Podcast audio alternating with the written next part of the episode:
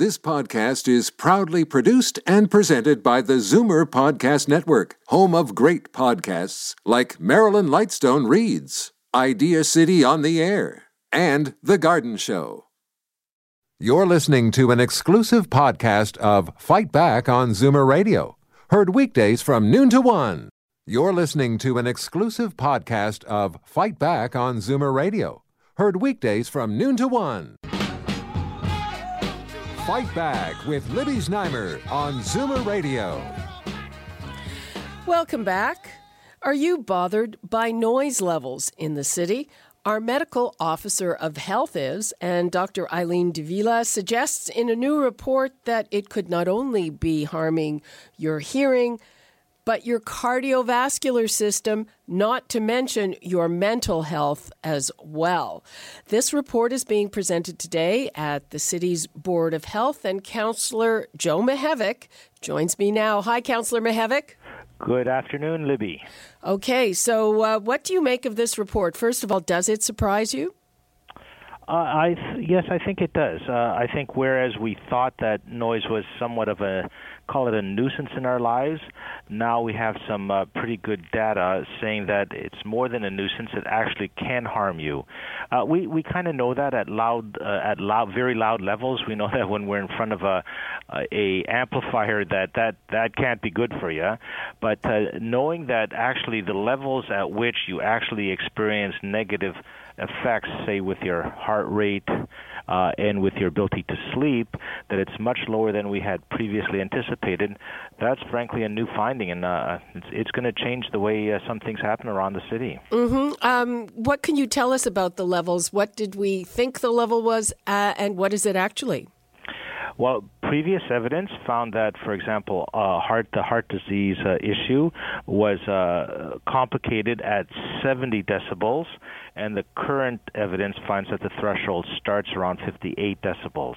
Okay, um, uh, can you give uh, give me an idea of uh, what sound? What is 70 decibels? What what that we might hear around town is 70 decibels? 70 decibels would be a leaf blower. Okay, yes, uh, those are annoying. those are incredibly annoying. And now I think it's fair to say that they are also dangerous for your health.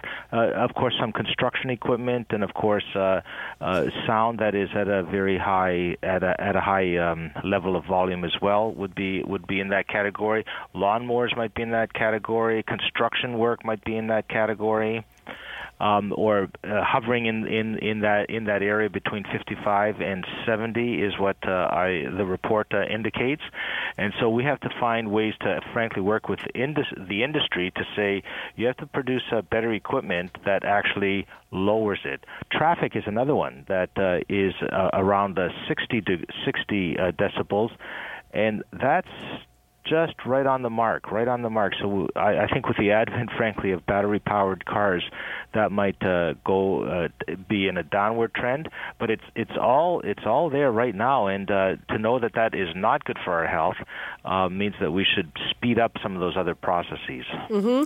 Uh, I'm just uh, seeing a note here: a vacuum cleaner is 70 decibels. Uh, you mentioned construction. I mean you know, you you can't go for more than a block without finding major construction, new construction, fixing the roads, whatever it might be. Yeah. Has the city okayed, green lighted too many projects, and and now it's putting the residents at risk? Well, um, the city is a growing city. These these are pressures on us that, uh, frankly, I don't think the approach should be that we stop them. I think we have to look at uh, safety equipment for the workers themselves, and things like uh, if you are going to be exceeding noise uh, standards, that you do want to be stricter around the hours of use. So you don't want to allow any noise extension, say beyond uh, 7 p.m. or if there's an emergency beyond 11 p.m. But all-night construction, I think, as a result of this report, I think we have to seriously look at saying never, like never should that happen. What that having so much at once? having so much at once and uh, and and also throughout the day having a continuous that you have to put limits on it. Right now, we have a noise bylaw that says that you cannot uh, emit uh, a noise that would be disturbing to somebody else uh, after uh, after 7 p.m. until 7 a.m. So the time of construction is 7 a.m. to 7 p.m. So, uh, and, and very often developers, contractors will say, well, I just need to do a little bit more. Let me go till 9 o'clock, 10 o'clock, 11 o'clock. Sometimes they even say, uh, it's well, in in uh, the area that I represent along Eglinton, uh, Metrolinx is uh, crosstown construction. Sometimes they're asking to go all night. And I think we have to say, no, you know what? Um, the decibel level for sleep and, and affecting your, your deep sleep patterns, that starts at 40 starts at 42 decibels. That's that's pretty low. Well, you know, even the mayor has has advocated some kinds of uh, work being done through the night just to get it done quicker. Yes, and I well, if you it, depending on what your values are, I guess, do you want it done quicker and therefore have uh, negative health risks, or do you want it to happen more slowly, but then the construction will happen longer? I think this report uh, pushes the ball in the let's take our time, do it right, but uh, not do it uh, in hours where people might normally be sleeping. Okay, let's uh, take a call from Diane in Unionville. Hi, Diane. Hi. You're on the air. We're listening.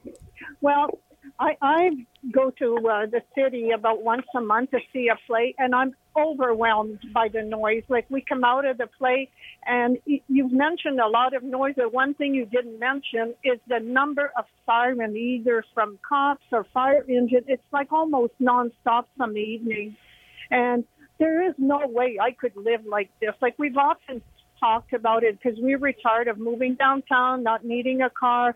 We stayed in a hotel that night, and all I could hear during the night was noises and sirens, and it really does disrupt your sleep.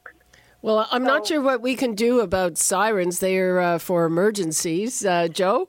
Sometimes no, I, I, I don't think, think they need to be that loud, especially during the night, because it's not like there's a lot of traffic you yes, know? And, and, and I think I think the caller is making a very very good point. Um, and you often find uh, drivers of uh, EMS or, or fire uh, using discretion at a at a red light and doing a quick look to see whether they need to put on the siren. You see that happening all the time. But there is that maximum level when they really let it rip. It is a very loud, loud sound, and maybe what we have to do is just program those machines that they are much lower and program them in such a way that, especially at nighttime, perhaps after 7 o'clock p.m., that they are at a much lower threshold. Okay, uh, Joe Mihevc, thank you so much for this. And obviously, we are going to have to follow up to see if the city changes the way it does business. Uh, when will we get an indication of that just before we well, go? The public health's role is frankly to put the facts out there, and then it will be up to industry groups to follow. It will be up to our municipal licensing and standards and the people who give out contracts and EMS and police to, to follow suit and to take this into consideration as they develop their program. So there's not any quick decision that will be made, but it will be several decisions in several committees over over the next period of time. And and have you got to read what the mayor thinks? Uh, not at this point. This is uh, really the beginnings of this conversation.